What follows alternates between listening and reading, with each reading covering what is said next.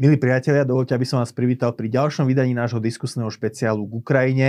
Vítam tu tak ako vždy nášho kolegu, spolupracovníka Andreja Žiarovského. Andrej, vitaj. Zdravím ťa, dobrý deň, prajem. Andrej, dnes sa budeme rozprávať o ruskej tankovej škole, ale predtým si uh, sa pozhovárajme o jednej aktualitke. Uh-huh. No, aktualitke je to dôležitá správa, pretože západná pomoc pre Ukrajinu závisí aj od toho, že Ukrajina zbudzuje dojem, že, že je to demokratická krajina, nie je ako Rusko.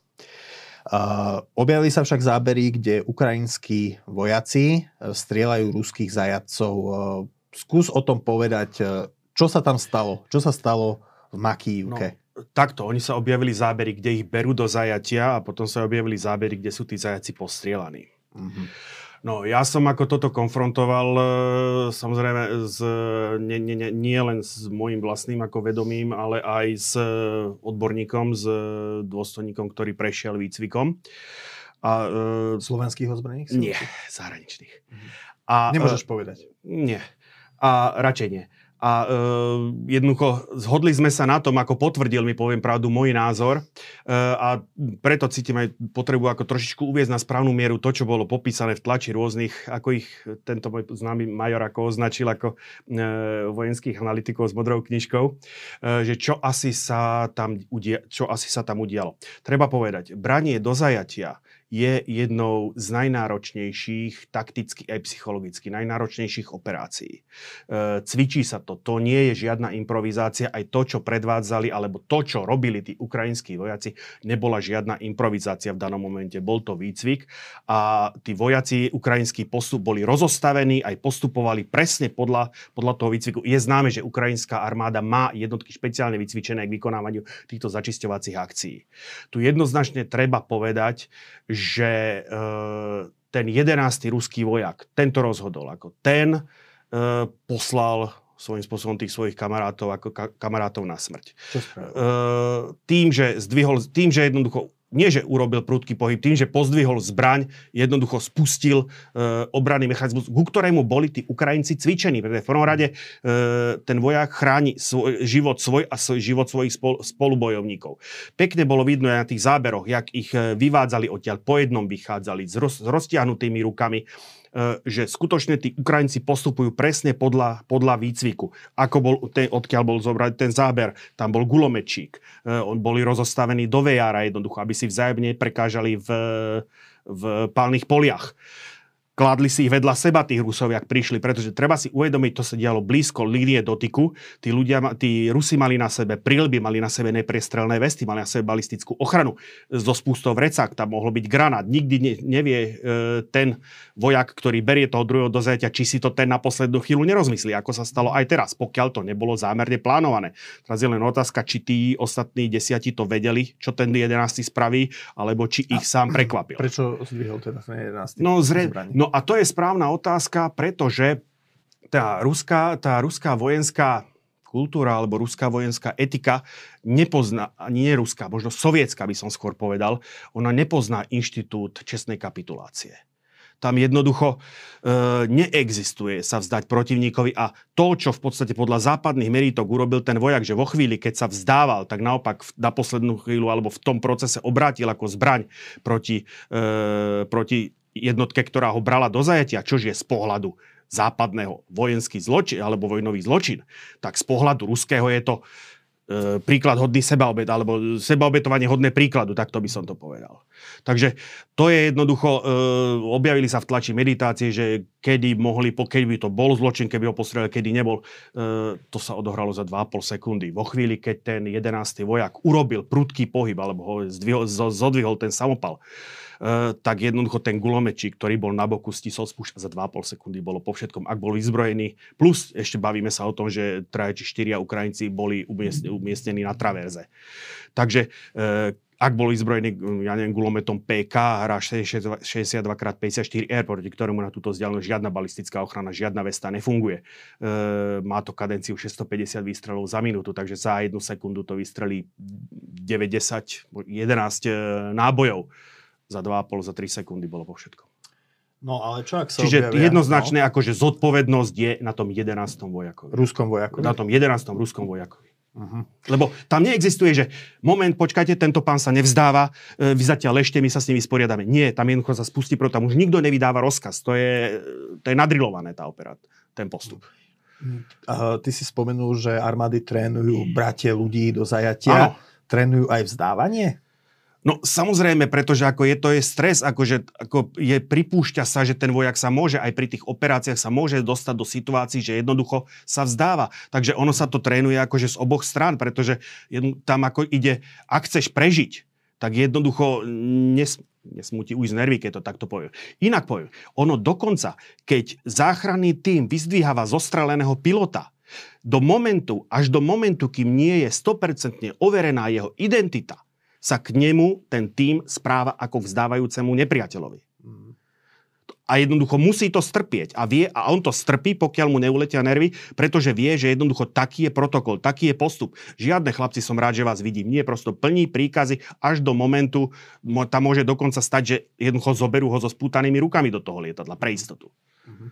Je to pravda, že keď sa chceš vzdať a zvýšiť šancu, že ťa nezastrelia, je dobré dať si ako prvé dole rukami prilbu, lebo zrazu sa stávaš e, z nejakého uniformovaného vojaka, zrazu sa stávaš ako keby individualitou a rátaš s tým, že budú mať e, väčšie škrupule ťa zastreliť? Samozrejme, či máš na sebe, by som povedal, čím, čím je tvoje konanie transparentnejšie, čím máš na sebe menej e, tej, by som povedal, vojenskej výstroje, tej balistickej ochrany, tak ty ako predstavuješ pre toho vojaka, ktorý ťa berie do zajatia menšie nebezpečenstvo.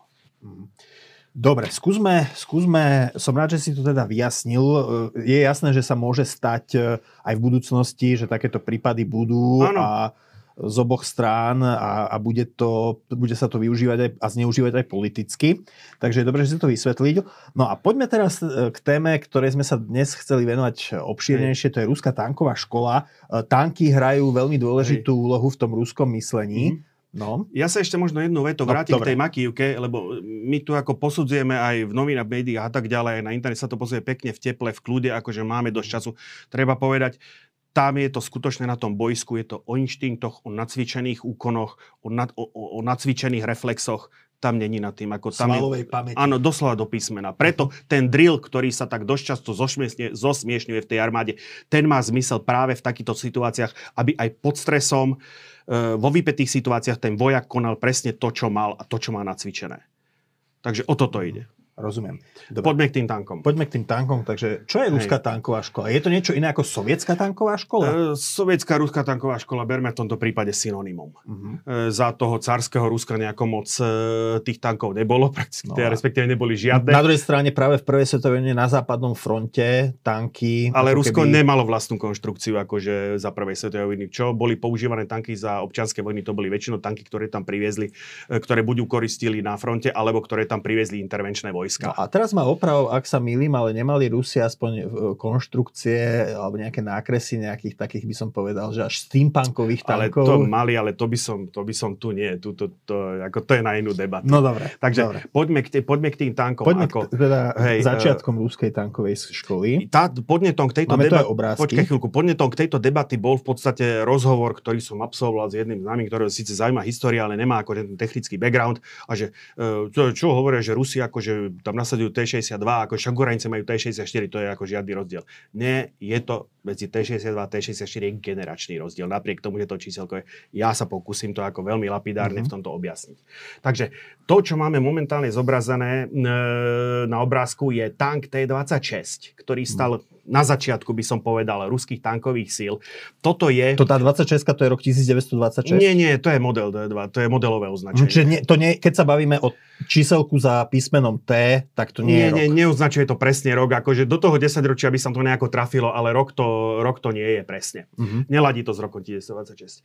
A e, toto je, ale toto práve, že toto nie je špecificky ako ruský tank, pretože toto je licenčný, licenčná kópia, licenčná kópia e, britského tanku Vickers E, alebo tiež mm-hmm. Vickers Sixton. A o akom období sa tu hovoríme? Hovoríme tu o prelome 20, 20. a 30. rokov e, 20. 20. Mm-hmm. storočia. Toto je typický tank, typická tanková konštrukcia medzivojnovej e, tankovej školy, ktorá by som povedal európskej. Hmm. Vidíme, on títe, toto je tank už z konca 30 rokov, takže už má prvky zváranej konštrukcie, ale konštrukcia bola nitovaná, na tej veži tu ešte nejaké nity vidíme. A podvozok, to je to, čo spočívalo, e, na čom ten tank spočíva. Podvozok je, taký by som povedal, e, to sú vozíky e, od, odprúžené listovými, listovými perami toto je v podstate, keby sme vzali tento tank, ten britský Vickers, keby sme si vzali Rus, e, polský 7TP, ktorý bol tiež derivátom Vickersu, jak by ich jedna mater mala, keby sme vedľa neho postavili československý vzor 35, ktorý síce bol samostatnou konštrukciou, takisto nezaprie tú inšpiráciu. Ale potom akože sa stala jedna vec, že Rusi okrem, teda Sovietský zväz okrem tej e, licencie na tento Vickers kúpil v Spojených štátoch licenciu, licenciu na uh, podvozok uh, Christy. Mm-hmm. Chýba nám tu obrázok, bohužiaľ. Niekde nám vyzol jeden obrázok. Takže to je v podstate táto podvozková skupina. Mal som tam obrázok práve priamo e, konštruktora Johna Voltra, Voltra Christyho, bohužiaľ, ako e, ho diváci neuvidia, e, ktorý prišiel s zvláštnou konštrukciou. Vidíte, že pozostáva z veľkých kolies. Mm-hmm. E, ten tank e, to zabezpečilo lepšiu príchod, priechodivosť terénom.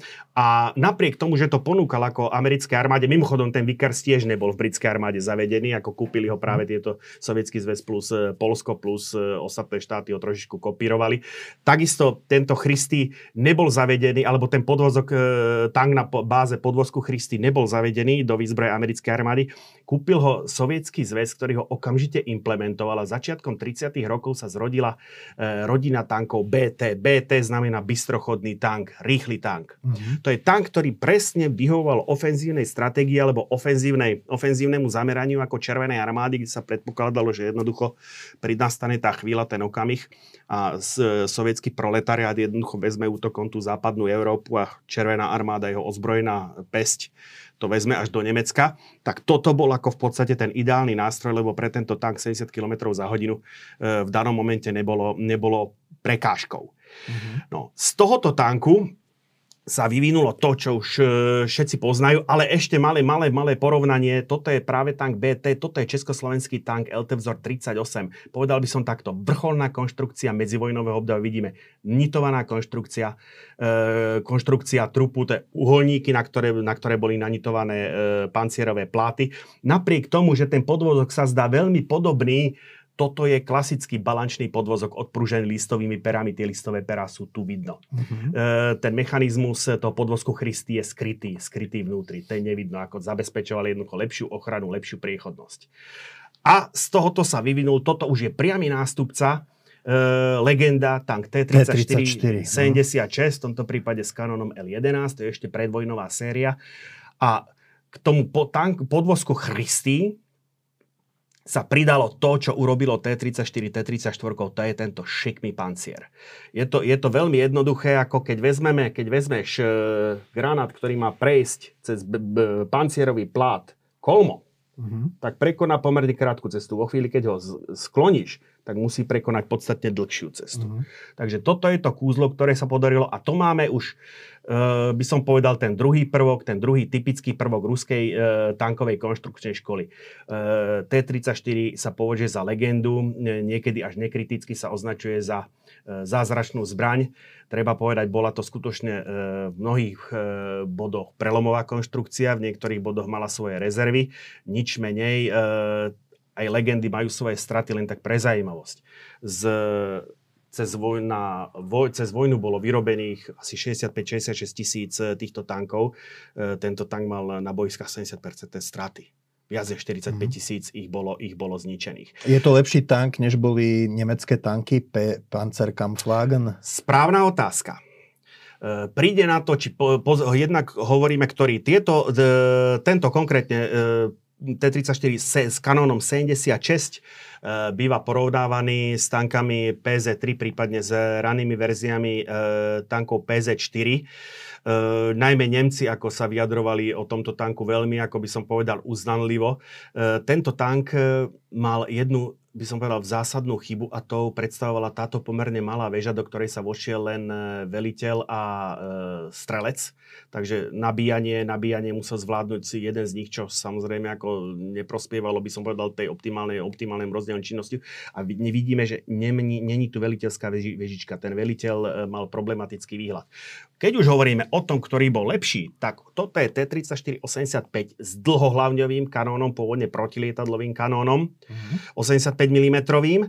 Vidíme väža Veľká liata a toto je ďalší prvok tej ruskej tankovej školy, ktorý sa, e, ktorý sa tam objavil. Celoliatá väža. Celoliatá trojmiestná väža, veľmi masívna, veľmi robustná ktorá skutočne už z toho tanku T-34 urobila to, čo robilo z toho tanku výbornú zbraň, z tohoto konkrétne, bola tá vyváženosť konštrukcie.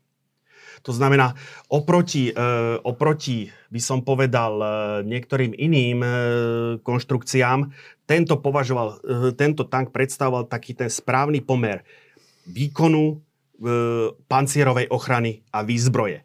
To, čo akože ďalší z tých prelomových prvkov, ktorý bol, je vnútri tu v tohto tanku, ono sa to objavilo už pri posledných verziách tanku BT-7M, je dízlový motor. Všetky americké, nemecké tanky a tak, e, aj britské používali v danom momente zážihové motory.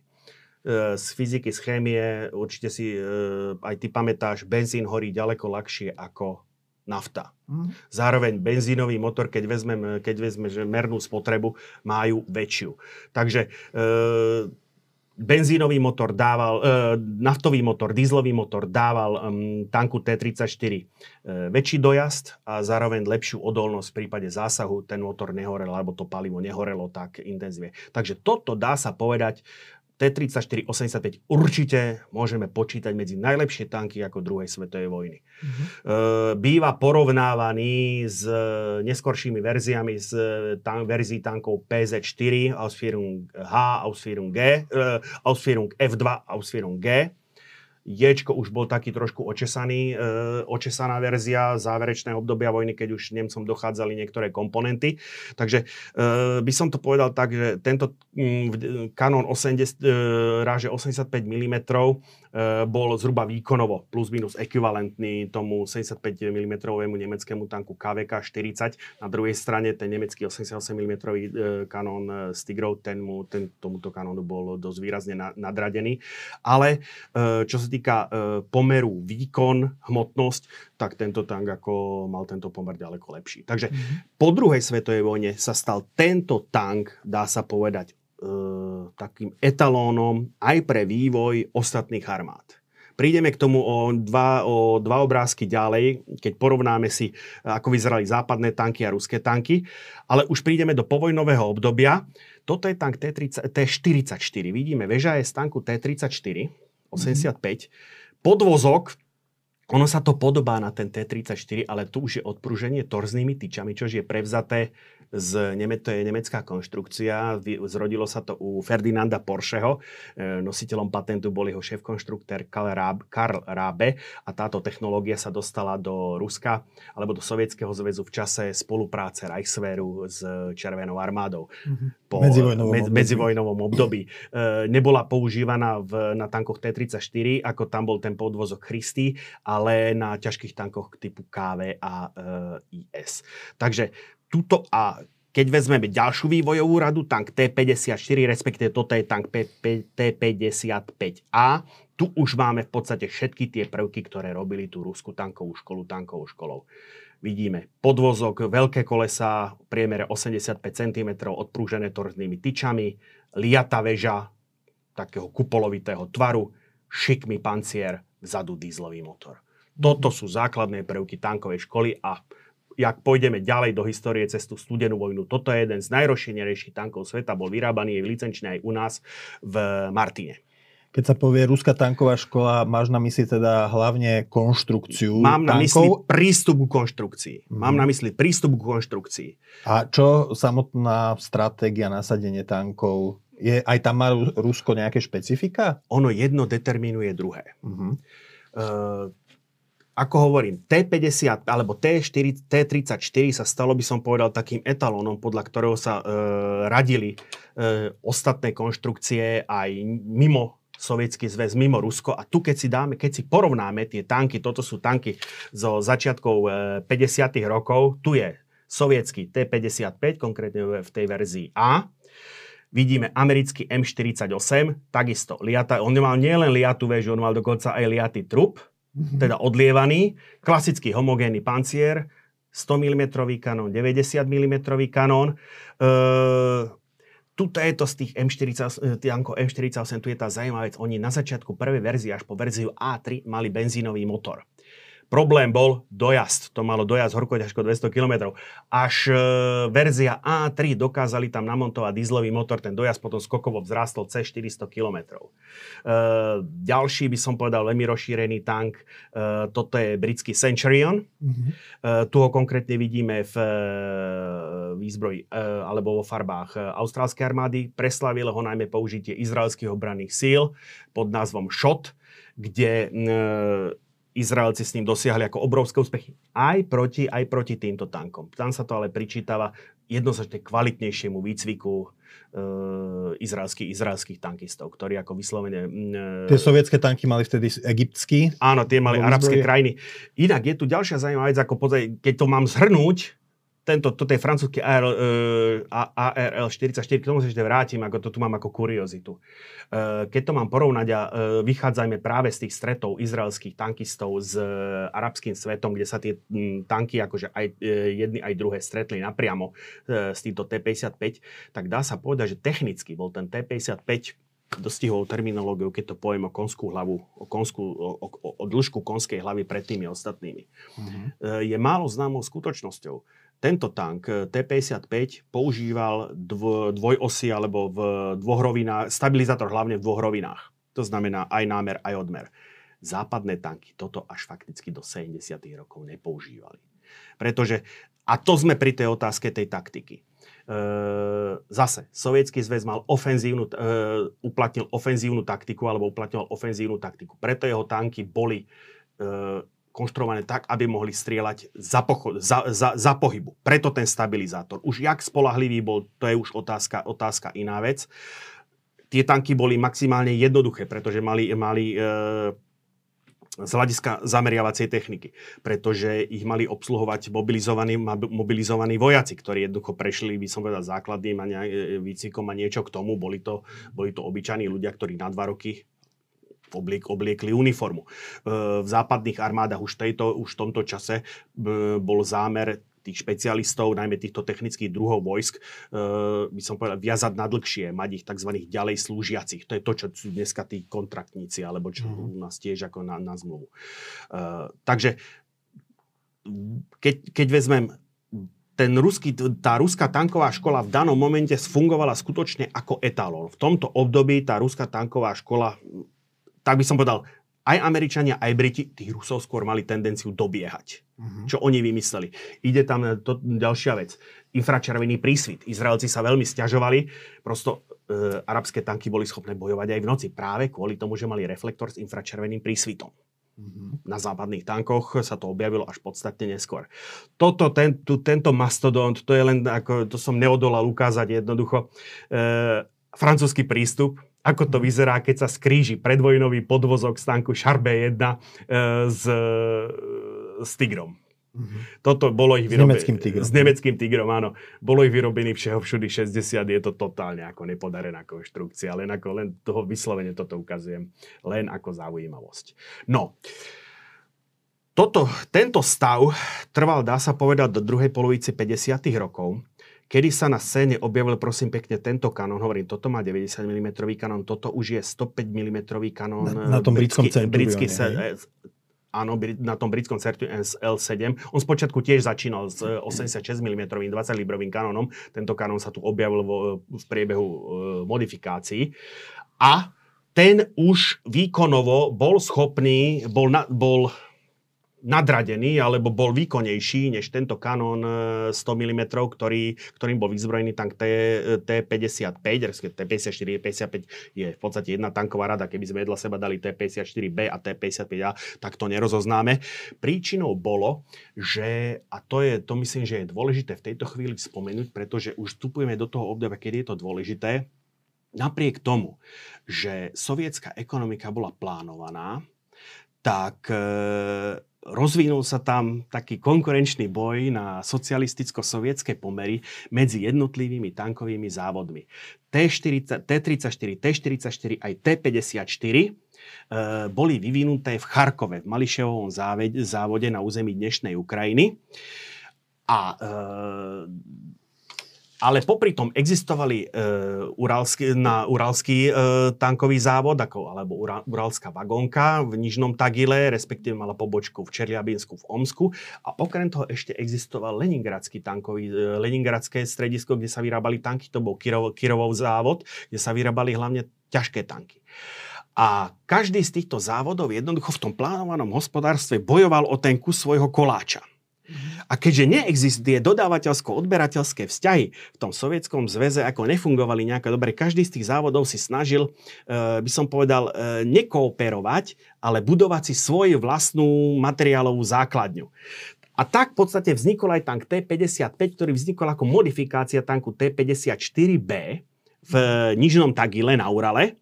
To bol súboj dvoch konštruktérov, Morozova z Charkova a Karceva z tohoto nižného Tagilu. Keď ich varím tieto tanky postavíte vedľa seba, tak rozdiel nevidíte. Ako ten rozdiel sa skrýva, mal upravený motor, mal pro, e, ochranu proti zbraniam hromadného ničenia. Nič menej týmto tankom T-55 začal začal e, ten nižnotagelský závod alebo tá nižnotagelská konštrukčná škola žiť svoj vlastný život. A prejavilo sa to v podstate o kus ďalej, pretože keď prišli Briti s tým tankom L7, tak e, Rusi e, alebo Sovietský zväz chcel kontrovať. A Charkovský závod začal pripravovať skutočne moderný tank vybavený e, novým podvozkom, vybavený vrstveným, dnes hovoríme kompozitným pancierom, vybavený novým e, kanónom s hladkou hlavňou, ktorý mohol odpalovať podkaliberné šípové strely, dokonca ako plánovalo sa a neskôr sa to aj urobilo odpalovať riadené strely prebiehal vývoj nového motora, pretože e, tieto tanky, aj včetne tohoto T, toto je T62, e, mal stále ten derivát toho motoru V2, síce mohutný, e, veľmi výkonný motor, zároveň veľmi mohutný a mohutný a ťažký a problematicky umiestnený do tej korby. Aj ak si pamätáš, keď som ukázal ten obrázok BT7, on má tak tú väžu dopredu. No pretože jednoducho do tej korby sa jednoducho ten motor nedalo umiestniť inak ako pozdĺžne, takže ako ten tank bol potom, ako mal trošičku problém, to bol aj problém T34, že on bol nevyvážený, e, bol povedané ľudovo ťažký na čumák. Ale ukázalo sa, že ten vývoj tohoto moderného tanku, z ktorého sa neskôr vyvinul ten T3, T64 a už sme vo vojne na Ukrajine v tejto chvíli, mm. sa ukázal ako mimoriadne komplikovaný a mimoriadne ťažký. Mm. A e, sovietská armáda zrazu stala pred problémom, no ale my potrebujeme bleskovo tank, ktorý prekoná e, západné tanky vyzbrojené tým kanónom L7. A na pomoc prišiel e, práve tento nižnetagelský uralský závod, e, šéf konštruktér Karcev. Zobrali T-55, zosilnili podvozok e, na problémy s vývojom hladko, hladko e, to kanónu s hladkým vrtaním. E, paradoxne improvizácia sa veľmi vydarila, pretože vzali ten kanón D54 s drážkovanou hlavňou z kanónu z tanku T55, pre, prekalibrovali, prevrtali ho na 115 na hladko a ono to fungovalo. Vznikol tank T62. Hmm. Čiže v podstate toto je, ja hovorím, to je úspešná improvizácia. Toto mal byť prechodný tank, akože kým sa dovyvinie ten eh, charkovský T-64, ktorý mal byť novej generácie. Napokon sa z toho stala pomerne, eh, pomerne veľmi, by som povedal, úspešná konštrukcia. E, pre tých, ktorých sa to by zaujímalo, odliš, ono, keď postavíte T55, T62, on sa to odlišuje dosť ťažko. Prvým odlišovacím znakom je ejektor, je posunutý do stredu hlavne. A podvozok, ak ste si všimli T54, T55, to predné koleso je trošičku posunuté. Reaguje to to, že centrum eh, hmotnosti bol posunutý dozadu. Tá mhm. väža a nový, tank, nový kanón posunie to ťažisko dopredu, takže inak sú rozostavené kolesa. Toto je v podstate e, tá, tá medzera medzi prvým a druhým kolesom, e, pojazdovým kolesom, tuto chýba. Nič menej, ako v podstate dá sa povedať, toto e, bol tank, ktorý, by, ktorý bol skutočne len okamži, riešením okamžitého problému. E, vo veľkom bol exportovaný, e, my sme sa v našej armáde zavedení nebol na rozdiel od T-55, my sme sa s tým bohužiaľ zoznámili len v 1968, keď tieto tanky tvorili jadro e, invaznej armády v tú kritickú noc 20. na 20. Do Československa. Do Československa, mm-hmm. áno. No, ale napokon sa predsa len podarilo úspešne dokončiť vývoj tanku T-64, toho charkovského. A toto je tank, pri ktorom sa akože západným tankistom zatajil dých. Pretože kompozitový pancier e, z tri vrstvy ocele, dve vrstvy laminátu, neskôr, neskôr bol používaný dokonca hliník. Od, Sice odlievaná väža, ale e, zase kompozitový pancier, tzv. ultrafarforový, to znamená do, do, do e, konštrukcie, do liatej konštrukcie veže boli zapracované tak keramické guličky, inak technicky, technicky to bolo veľmi náročné odlievanie, ako práve preto sa ten na vývoj tohoto tanku ťahal tak dlho, pretože odliať tú väžu s tým kompozitovým pancierom bol problém. E, vidíme úplenový podvozok, e, ktorý e, má malé kolesá, je ten predtým mal 5, tento má 6 kolies, lepšie rozkladal tlak. Problém bol v tom, že v mene úspory hmotnosti nepoužili tyče, torzné tyče, ktoré išli krížom cez celý objem, e, cez celý prierez trupu, ale len do polovice. To je ako síce ušporili hmotnosť, ale tomu tanku na jazdných vlastnostiach to nepridalo. A ďalšia vec, ktorá bola veľmi progresívna, ale veľmi problematická, sa ukrýva tu vzadu. To bol špeciálne skonštruovaný motor, ktorým ako, aby bol čo najľahší, pretože v tom momente už sa zase začala prejavovať tá ruská tanková škola jednoducho byť, mať svoje tanky ľahšie ako tie, ako tie západné, e, aby boli jednak pohyblivejšie a aby samozrejme, e, keď, ten, keď západné tanky, unies, keď unie, na západnej Európe uniesli tie tanky ťažšie, tie západné, tak tieto ruské museli uniesť určite, lebo tieto sovietské. Takže to mhm. bola tá stratégia, prečo tie sovietské tanky boli ľahšie. Tá st- ďalšia vec bola, že e, sovietská tanková škola sa vybrala tou cestou zmenšovania siluety. Keby sme postavili západný a, západný a e, sovietský tank už v tejto dobe, tak e, bol by tam evidentný rozdiel výšky, rozdiel hmotnosti, e, bavíme sa 38 tón. Mm-hmm plus minus, keď sa naň navešali nejaké, na ne, navešala nejaké príslušenstvo, tak to ťažko prekročilo 40. Uh, tank, uh, jeho protiváha, tank, americký tank M6, M60 nemal problém so 49 tonami, takže mm-hmm. ako mhm. o 10, o 10 tón viac. Ale načal som to s tým motorom, motor 5TD s protibežnými piestami. Technici hovorí, vedia, o čom hovorím. Rusi ho prezývajú tento motor, že čemadan, kufor. Veľmi kompaktný, veľmi ľahký, ale hovorím, Problém tohoto tanku, ktorým boli prednostne vyzbrojované e, gardové divízie, jednotky, v západnom, e, jednotky vo východnom Nemecku a jednotky v západných e, okruhoch, bol skutočne drahá výroba. Bol 2,5 krát drahší, alebo viac dokonca 3,5 krát drahší ako 2,5 krát drahší ako neskôršie T-72, ale 3,5 krát drahší ako T-62 a jednoducho ten sovietský priemysel ho nebol schopný produkovať v masívnych množstvách. Lenže sovietská stratégia bola postavená na tom, že proti tej západnej Európe, proti tomu NATO sa vrhne obrovská akože mrákava mm-hmm. tých tankov. V podstate preto tento tank ako prvý na svete bol vybavený automatickým nabíjačom. Štandardné posádky e, cez druhú svetovú vojnu mali 5, e, nemeckých tank, 5 e, ľudí v nemeckých tankoch, potom odbudol gulomet v trupe, takže 4 šofér, nabíjač, strelec, veliteľ. A tým, že odbudol nabíjač, tak ako zase ten tank mohol byť menší, subtilnejší, nižší, pretože tú prácu toho nabíjača e, urobil, urobil ten mechanizmus. Ale tým, že sa tento, a sme zase pri tých špecifikách tej ruskej tankovej alebo sovietskej tankovej školy, tým, že sa tie tanky zmenšovali medzi e, dnešnými ruskými tankami T-90 a Abramsom je rozdiel snad, e, a, e, a nemeckým Leopardom 2 je rozdiel 3 čtvrte metra uh-huh. voči americkému pol metra. Na váhu som to už povedal. Tak jednoducho e, došlo k tomu, že ten máme Kanón okrem svojho odmeru, to je horizontálny pohyb hlavne, dáva 360 stupňov, má námer. E, ruské tanky alebo sovietské tanky platili za ten malú siluetu tým, že ten vertikálny pohyb hlavne bol veľmi obmedzený.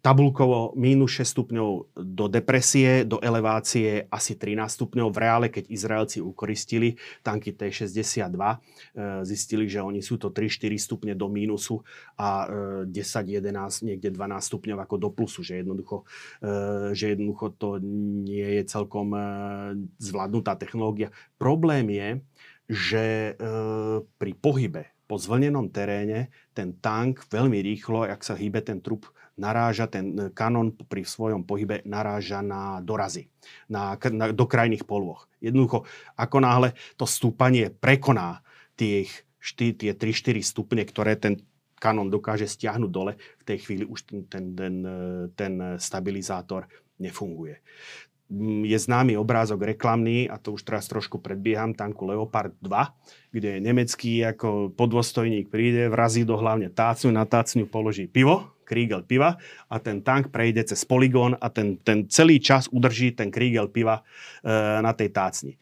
Tohoto by ruský tank nebol schopný. Nie preto, že by akože ten e, stabilizátor fungoval horšie, Jednoducho ako, že by pri tom chodení cez tie hrboly hore-dole jednoducho narazil ten stabilizátor práve kvôli tomu malému rozsahu na svojej krajnej polohy a jednoducho ten, ten by spadol. E, len pre ilustráciu, ak tu hovoríme ako, že tie 4 stupne do mínusu, 12 e, plus minus stupňov e, do plusu, tak americký Abrams a Leopard 2 môžu ísť minus 10 stupňov a plus 20 stupňov. Mm. Čož dáva obrovské, ako by som povedal, väčšie, väčšie manévrovacie e, a pale, palebné schopnosti. Ty si spomenul, že mm. teda najskôr e, v tej prvej polovici studenej vojny Nemci a Brit, e, Američania a Briti napodobňovali alebo dobiehali ruskú tankovú školu. Mm toto sa ale najneskôr v 80 eh, rokoch zrejme zlomilo. Že? A spôsobil to práve tento tank. Preto som sa pri ňom zdržal tak dlho, preto o ňom tak hovorím, lebo toto je tank, ktorý by som povedal Západ prebudil, prebudil zo spánku. A tie ruské konštrukcie stále išli ako touto cestou, tie západné konštrukcie naopak eh, išli cestou zosilňovania pancierovej ochrany, to znamená, tie západné tanky boli čím ďalej tým e, stále ťažšie ako tie ruské a hlavne e, začal sa vyvíjať špeciálne, špeciálna pancierová ochrana, ale k tomu ešte prídeme. Medzi tým, ako e, stále sme pri tej ruskej tankovej škole, a e, ruskí generáli jednoducho museli riešiť otázku, no dobre, síce máme super tank, mm. ktorý skutočne bol lepší než všetko to, čo proti nemu mohol Západ postaviť v danom momente, len ho nevieme vyrábať v masových množstvách. A zase sa prejavila tá rivalita medzi, e, alebo tá kon, vnútorná konkurencia medzi tým Charkovom a tým Nižným Tagilom, to, že ako nižný, v Nižnom Tagile, súdruh Karcev, prišiel s tankom T-72, ktorý poznáme aj z našej výzbroje. Mm-hmm. Fakticky uh, vzali, by som povedal, mali vziať ten tank T-64 a maximálne ho očesať. Uh, oni urobili úplne solo konštrukciu, zvláštnu, zvlášť konštrukciu. Treba povedať, že ten podvozok, uh, ktorý vymysleli, uh, len tak pre zaujímavosť, tie kolieska majú 55 cm. Ja sa ja poviem, prečo, e, neskôr poviem, prečo upozorňujem na ten priemer tých kolies. Tieto, tieto mali 75 cm. Torzné tyče, krížom cezone. Pancier už nebol vrstvený. Pancier e, až v neskorších typoch sa začal používať vrstvený. Tu bol pancier klasický, homogénny, vo veži takisto. Ten najväčší rozdiel, ktorý je, ale nie je vidno, to je e, systém riadenia palby pokiaľ T-64 mal na svoju dobu veľmi sofistikovaný systém riadenia palby, to znamená e, vyhodnocovania pohybu cieľa, zapracovanie, zapracovania balistických parametrov a, mož, a odpálenie ako a zasiahnutie toho cieľu čo na, podľa možnosti prvoranov, tak tento tank mal ak, veľmi, veľmi by som povedal spartianské zameriavacie zameriavač, neskôr sa dokonca k tomu pridal, pridal termovízny zameriavač a tým bolo všetko. E, problém s motorom vyriešili tak, že tam dali ďalší derivát toho, toho v motoru ťažkého, takže napokon tento tank bol o niečo ťažší ako ten tank T64, ale dal sa vyrábať v obrovských, obrovských množstvách. Jeho licencia bola predaná aj k nám do Československa, ale tu sa vyrábala ver, verzia T72M, Čiže bola ešte light verzia low-costového tanku T-72. Čiže tu hovoríme o tých považských, hovoríme o tých, čo sa vyrábali áno, tie, čo, čo, sa, čo, sa vyrába, čo sa vyrábali u nás na považi. To bola skutočne ako light, exportná verzia, Rusi nikdy nedávali všetky tie technológie svoje von. Takže preto aj keď v 90. rokoch a neskôr sa hovorilo o modernizácii e, tankov T-72M, ja som vždy hovoril, pane Bože, pre, to, je tank, to bol tank, ktorý ako bol zastaralý pár rokov už potom, ktoré, ktorý bol, e, čo bol uvedený do výzbroje. Pozor, v Rusku ten vývoj toho tanku pokračoval, T-72A, T-72B, postupne sa tam pridávali tie prvky, ktoré sa nejakým spôsobom snažili tam inkorporovať e, z toho tanku T-64. Nič menej, hovorím, stále treba mať na pamäti ten problém tých dodávateľsko-odberateľských vzťahov a každý z tých fabrík si, e, si, to, robi, si to robilo po svojom. Či, čiže toto je problém, ktorý e, ty hovoríš, že sprevádza dodnes e, tú ruskú výrobu, že Rusi sú schopní no, ako keby vyrobiť no špičkovú ja, zbraň, ale nie uviezť ju do sériovej výroby. Áno, to je stále, ale my pri, ja prídem ešte k úplne akože by som povedal k vrcholu, no poď, keď, poď. keď sa tento logistický reťazec úplne zadrhol. No Hej, to som uh, zvedavý. Podstatné, podstatný, hovorím, ten rozdiel bol jednoducho tento tank uh, až do verzie T-72B vrátane nemal skutočne systém riadenia palby. Tu treba jednu vec uh, povedať. Ruská terminológia má výraz systéma upravlenia a k ňom nie je totožná s našim výrazom systém riadenia palby alebo teda fire control system. Neobs- to, je, to, je len, to je čiste len zameriavací systém. Ak hovoríme o systému riadenia palby a prekladáme to do ruštiny, musíme hovoriť o komplexe ňom. To len, uh, viem, že to pozerajú ľudia, ktorí akože, uh, sa vyznajú do týchto vecí. Mm-hmm. Ako, tak, aby... No len myslí aj na tých, ktorí sa nevyznajú do tých vecí, aby Hej. zase neboli áno. informáciami preťažení. Jasné. Dobre, uh, takže bol T-72, ktorý postupne akože sa rozdiel medzi tými T-62, T-64 a T-72 ako zmenšoval, do, doplňovali sa, do, do, robili sa nové verzie, ale stále zostával ten základný rozdiel T-64. Mal systém, automatický systém riadenia palby T-72, nemal až po verziu B. No a medzi tým sa samozrejme sovietská rozviedka a podobne dopracovala k poznaniu, že Američania vyvíjajú úplne nový tank s úplne novým systémom pancierovania, a s e, spalovacou turbínou a ktorý mal ako úplne iné výkonové parametre. Tak sovietský zväz sa na to pokúsil zareagovať tankom T-80 a teraz si ich pozrite za sebou, oni vyzerajú jeden jak druhý, pre laika akože ťažko, ťažko rozoznateľné, mm. ktorí vyvinuli pre zmenu v Leningrade. Ten mal kolies, podvozky 55, druhý mal 70, tento mal 65 cm, našťastie aspoň ten pancier zobral z toho tanku T-64, väža bola vyvinutá, väža bola upravená, zase z T-64, nabíjač bol podobný. Jo, ešte som nepovedal, že T-72 mal svoj vyvinutý nabíjač. Tuto bol e, pohoná, pohoná turbína, takže máme tri tanky v Sovietskom zväze, Mm-hmm. Relatívne podobných vlastností, aj keď teda tento T80 bol možno o polkonskej dĺžky lepší, hodnotili ho ako, keď vezmeme e, T72 bol jednotka, alebo 100%, tak T72, T64 bol hodnotený 1,05 alebo teda 105-107%, T80 1,1,30, teda 130%, ale máme tank pod, pre hospodárstvo, ktoré je chronicky deficitné, vyrába tri tanky, ktoré nemajú vzájomne zámenný podvozok, nemajú vzájomne zámenný e, nabíjač, nemajú vzájomne zámenný motor. Každý z tých tankov mal iný podvozok, dva rôzne druhy nabíjača, tri rôzne druhy motorov. Chronicky deficitné hospodárstvo. V situácii, keď Američania prechádzali, prosím pekne, na tento tank, to je M1 Abrams. To je tank, ktorý obrátil šachovnicu naopak. Pancierovanie Chobham, vrstvený pancier obsahujúci tzv ne, neexplozívny reaktívny, neexplo, neexplozívny reaktívny pancier, 122 mm, 120 mm kanón, ride metal a spalovacia turbína Lycoming. Toto bol tank, ktorý jednoducho, ako zase to, čo urobil T-64 západniarom, toto urobil tento tank pre, pre Rusov. A sme v podstate pri konci, pri konci vojny. Studenej vojny. Pri konci studenej vojny, presne tak. A e, došlo k zaujímavej veci že ak som povedal, v jednu chvíľu akože mali sovieti vo výzbroji, alebo vo výzbroji, vo výrobe tri tanky e, podobnej konštrukcie, len veľmi mierne odlišných vlastností, ale totálne akože rozliš, e, rozdielných komponentov.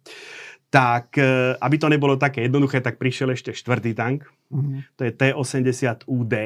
Pretože e, problém tej spalovacej turbíny bol, ona je strašne E, smedná. Ako to je s ňou, je síce nad, je veľmi tichá, je to veľmi tichý e, zdroj pohonu, e, veľmi výkonný, to na tých ruských show tie tanky skáču akože s tými, mm-hmm. s tými normy, ale je to veľmi žíznivé zároveň. Takže uh, Ukrajinci zase, ako skončila sa výroba T-64, takže prevzali Teos, ale upravili ho na svoj, namontovali na ňo diesel, vznikol Teos, oni to nazvali T-84, lebo tie štvorkové tanky sú vždy z Charkova a zasiahol do toho akože Dmitri Ustinov. E, minister pre vyzbrojenie hovorí, neblaziť, nemôže mať 4 tanky, tak sa to pre, aspoň nehal sa ten názov T-80UD. A toto je v podstate konfigurácia, ktorou vstupujeme už do, ukrajinskej, e, do, Ukra- do vojny na Ukrajine dneska, mm-hmm. pretože po e, rozpade Sovietskeho zväzu e, ten Charkov zostal akože na Ukrajine a e, fakticky ten v Leningrade e, konštruktér e, ten e, závod skrachoval, ostal iba nižný tagel. Toto na Urale. Je, na Urale ostal iba ten mm. nižný tagel, takže ten bol bezkonkurenčný. Tuto ešte to chcem podstatná vec, ktorá rozlišuje práve už tú ruskú tankovú školu. Toto je ten karuselový zásobník. On funguje, toto je karuselový zásobník z tanku T-72, respektíve tanku T-90. On funguje spôsobom, že pod nohami posádky sú v dvoch radoch usporiadané. Hore sú e, nábojky, teda prachové náplne, má delenú muníciu, dole sú granáty. E, zariadenie to vyzdvihne do úrovni, hlavní nabíjač nabíje granát, zatiahne sa, nabíje prachovú náplň, hlaveň sa uzavrie, eh, klinový záver uzavrie, hlaveň je pripravená páliť. Takto funguje, takto funguje uh, T72, respektíve T90. Pri T64 a T80 je to trošičku zložitejšie, lebo tam granát je položený horizontálne, nábojka vertikálne, on to takto zloží a natiahne. Uh, tento, tento je trošku jednoduchší mechanicky, ale je zase pomalší. Každý má svoju výhodu, nevýhodu to není tu priestor, ale čo chcem povedať, a už to bolo, ono to prebehlo aj tou tlačou, len bez nejakého vy, e, vysvetlenia. Tá posádka sedí na 22 granátoch a na 22 prachových náplniach. Toto hmm. má prosím pekne pod nohami. E, ten Ebrems bol okrem iného prelomový tým, toto je on, že presťahoval tú muníciu, ktorá bola dovtedy umiestnená v trupe, respektive čiastočne že presťahovali ju dozadu a oddelil od posádkov, od posádkov priehrad, priehradu. Sa tam je tak, volá sa to gilotína, e, ktorá oddeluje ktorá sa otvára len vo chvíli, keď e, nabíjač, je trojposádkový, pretože nabíjanie obstará automat. Na západných tankoch stále je do dneska okrem na Leclercu je stále štvrtý člen posádky, ktorý sa stará o nabíjanie.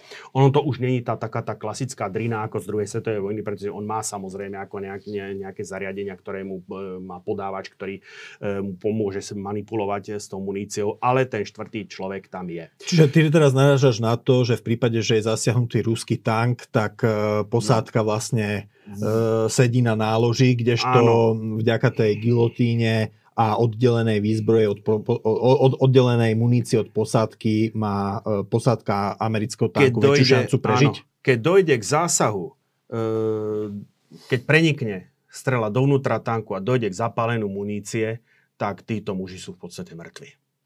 Ako to mm, na internete, sa, na internete sa dajú nájsť zábery, kde buď s poklopou tanku, pokiaľ došlo k znieteniu tých nábojov, ktoré horia, ale teda nebúchajú, tak buď šlahajú plamene ako niekoľko metrov do výšky cez, cez poklopy, alebo pokiaľ dojde k výbuchu tej munície, tak jednoducho to utrhne tú väžu a tá letí 50 metrov do výšky, ako tie, tie zábery na internete sú. Pokiaľ by došlo k výbuchu alebo k znieteniu munície v prípade Ebremsu alebo Leopardu 2, tak tu je zámerne zoslabený, zoslabený strop a tá energia výbuchu ide hore.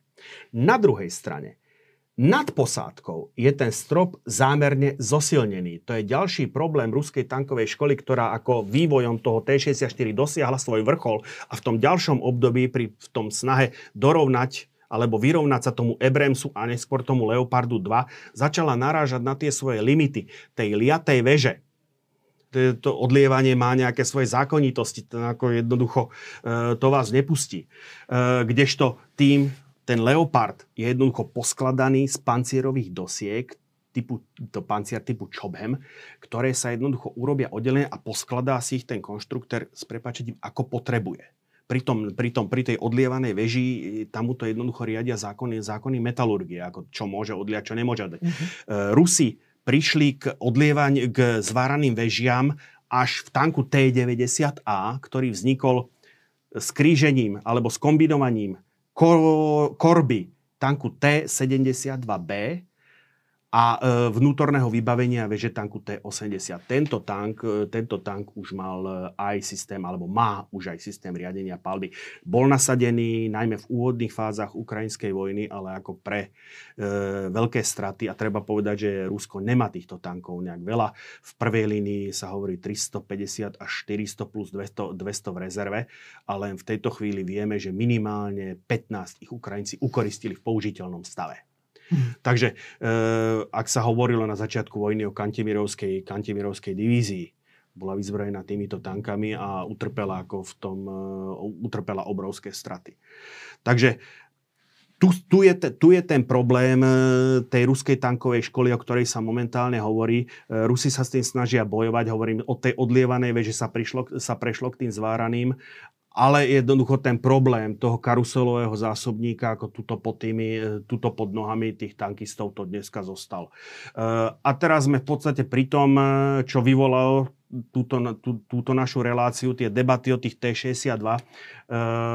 na Ukrajine sa objavuje aj T-62, ale objavuje sa v podobe M so zosilneným čelným pancierovaním s takýmito ekranmi, ktoré sa mimochodom v ruštine prezývajú Brežnevovo obočie. Mm-hmm. Je to zosilňuje to pancierovanie e, a toto, tuto nadhlavňou, to je práve systém riadenia palby. Takže aj tento starý tank e, z polovice 60. rokov je už vybavený systémom riadenia palby.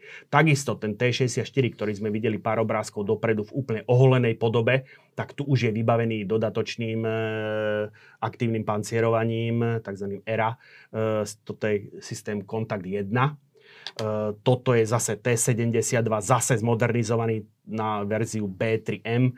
To už je vybavené aj systémom riadenia palby. To, čo vidíme tu, je systém e, aktívnej ochrany. Toto je Kontakt 5. A Takisto T80 modernizovaný na verziu BV8, tento má dokonca pancierový systém, e, ochranný systém Relikt. Takže tieto toto je základný tank e, ukrajinskej armády, pretože tým, že sa vyrábal v Charkove, tak e, tvorí jadro e, ukrajinskej armády. Tu, kde hovorím, tu je konkrétne, to je verzia BM1. Ešte je aj verzia Bulat, to je modernizovaná, ale tých majú ako veľmi málo kusov. Zo pár kusov T80 UD, oni to premenovali na T84, majú tiež, to sú tanky, ktoré sa veľmi podobajú na tento, len nemajú turbínu, ale majú ten dízlový motor. Zhruba o niečo, len o niečo menším výkonom. Tie, tento tank tvorí moment, tieto dva tanky, T-72 BM3 a T, T-80 BV, BV, BVM a BVR, tvoria e, základ tých síl, ktoré sú momentálne nasadené na Ukrajine z ruskej strany, tá T-62 eh, predstavuje skôr menšinu. Inak je zaujímavé, lebo eh, v Československu na 80 rokoch prebehlo do vyzbrojenie alebo modernizácia tankov T-55 práve, tými, práve touto sadou, ktorá je veľmi podobná tomu T-62. Ponúka sa momentálne otázka, že a ja vojenskí odborníci toto zastávajú jednoducho. Momentálny stav je taký, že Ukrajina má dosť výzbroje na to, aby sa ubránila a čo potrebuje, aby sa aby dokázala zvíťaziť? No odpoveď je práve, potrebuje tanky, ktoré dokážu bojovať e, s týmito jednak T-72, T-80 a hlavne aj v podstate ten T-90, ktoré sa určite akože zase na tej Ukrajine objavia, keď, pokiaľ, pokiaľ to bude nutné. Zrejme ako čaká sa, čaká sa na jar, e, keď e, Rusi dokážu skonsolidovať svoje pozície a vidíme, že generál Surovikin momentálne robí všetko preto, aby, eh, aby, aby eh, tých mobilizovaných vojakov eh, dovycvičili, pripravili, pripravili akože na boj, pretože hovorí sa, že síce docielil od Putina povolenia, alebo teda súhlas s evakuáciou Chersonu, ale uh, musel, musel, za to, musel za to prislúbiť, akože sa pokúsi jednoducho uh, v nejakom reálnom čase obnoviť ten ruský postup a získať podľa možnosti aspoň celý Donbass, to znamená Donecku, Donecku a Luhanskú oblasť, ale to sú ako viac menej len e, špekulácie. Teraz je logicky otázka naopak stojí, že čo v podstate Západ musí poskytnúť e, Ukrajincom, aby oni dokázali, e, aby, aby to neskončilo tým klasickým zamrznutým konfliktom No a tak, to je vlastne otázka, to lebo je... tých tankov majú aj západné no, armády málo.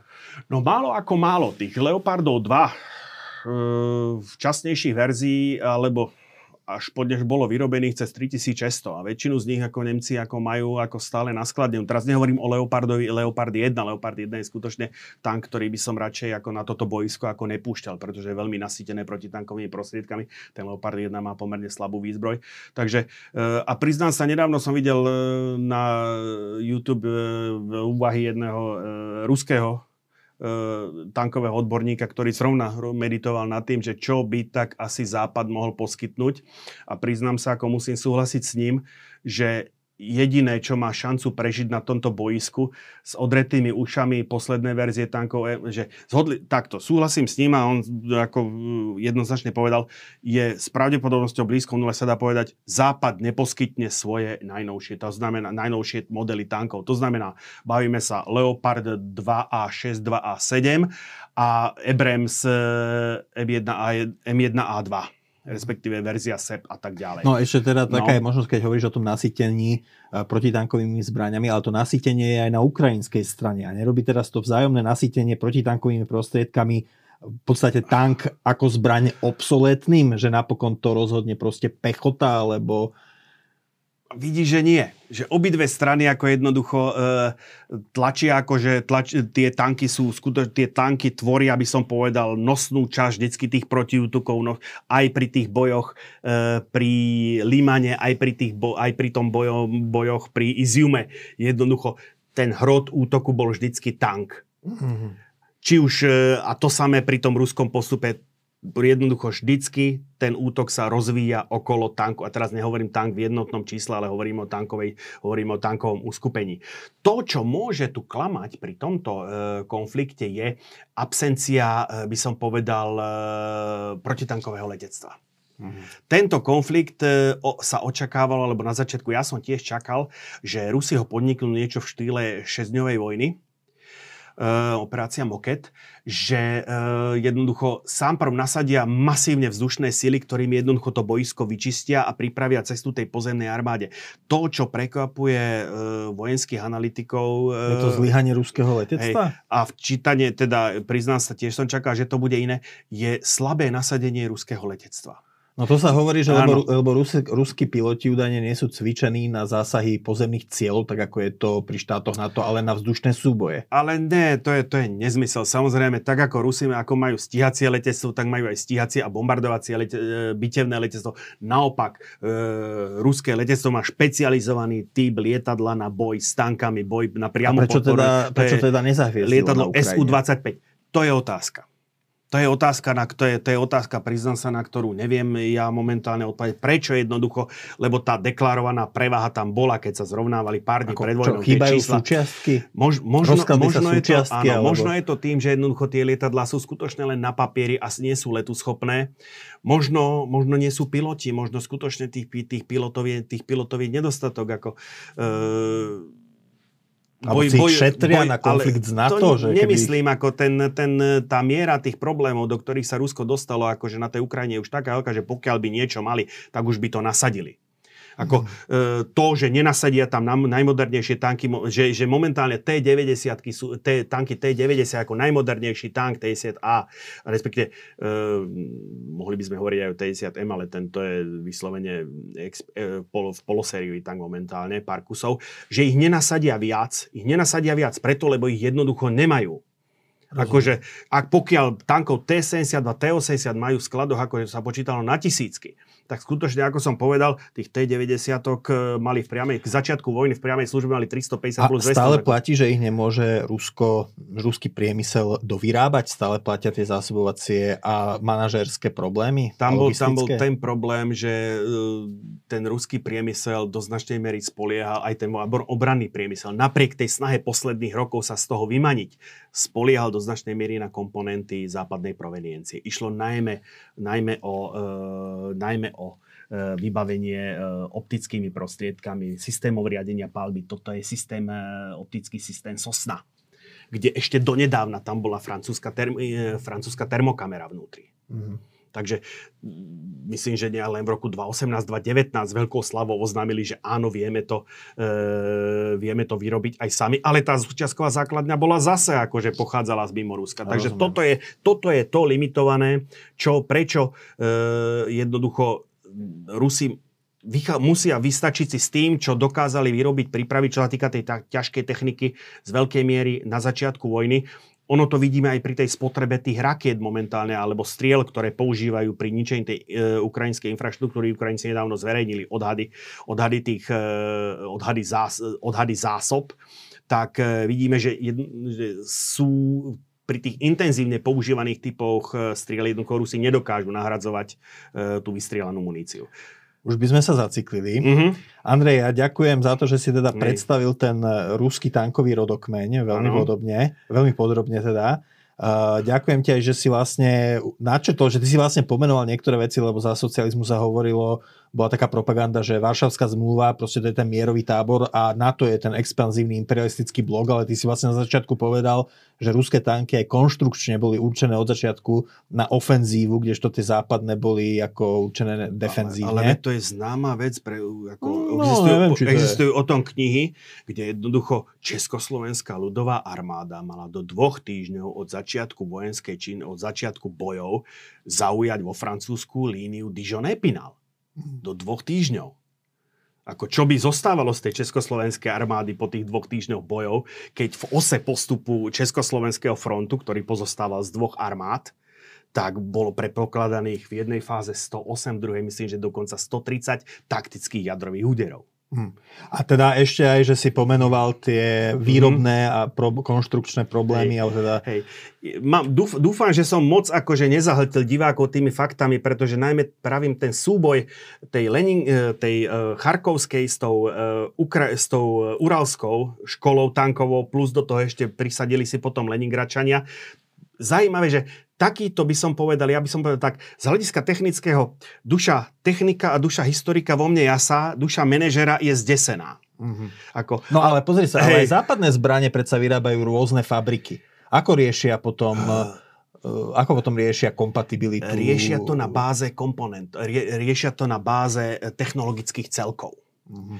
Uh, vždy problém, problém, Rusi sa dostali do problému jednoducho, že uh, ako som povedal, síce mali nejakú, by som povedal, súťaž, akože paradoxne, mm-hmm. e, z ktorej mal vzísť najlepší, ale ono sa ukázalo vždycky, e, že vzhľadom k, tej, e, k stavu toho hospodárstva, k schopnosti vyrábať, museli robiť nejaké kompromisy. Jednoducho nie každý bol schopný vyrobiť všetko. Ten západný prístup je taký, že áno, urobí sa súťaž a jednoducho potom sa, vybie, potom sa dostanú výrobcovia pokyn, no priatelia, vy máte lepšie toto, vy máte lepšie tamto, vyrobte mi z toho niečo.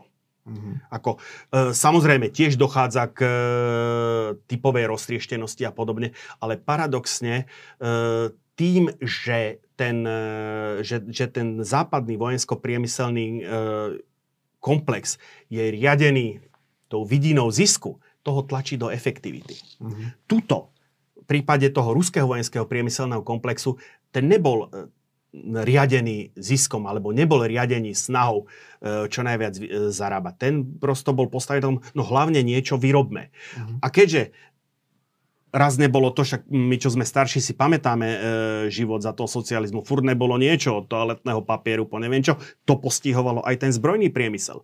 Problém bol, že potom každý si jednoducho to snažil zabezpečiť sám. Tam došlo k takým veciam, že keď sa na cvičení v Polsku stretli e, československé a polské tanky T-80, tak zistili, že spústa komponentov je vzájomne nezámenných. Fúha. Takže jednoducho každý, každý z tých výrobcov si to jednoducho do, doupravoval po svojom, ako jeho, jeho subdovateľská základňa umožňovala. umožňovala. Uh-huh. Výsled, výsledok bol, že oni tie tanky síce akože každý bol, mal, mali rovnaké označenie, ale s hrôzou sa zistilo jednoducho, že musia poslať pre náhradný diel akože domov, pretože jednoducho z toho polského tanku to nepasuje. Prekné no. premostenie medzi politikou, vojnou a ekonomikou.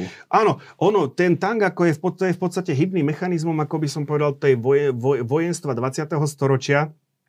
No a to vojenstvo ako... E, alebo by som povedal, tie armády sú odrazom tej politickej situácie. Ako tak, ako, jak som povedal, ako tá ruská konštrukčná škola vychádzala, by som povedal, zo zámerov toho politického vedenia a naopak, tak ako tá zase západná konštrukčná škola takisto reagovala akože na tie politické danosti, tak uh, jednoducho to sa potom musí premietnúť do tej techniky.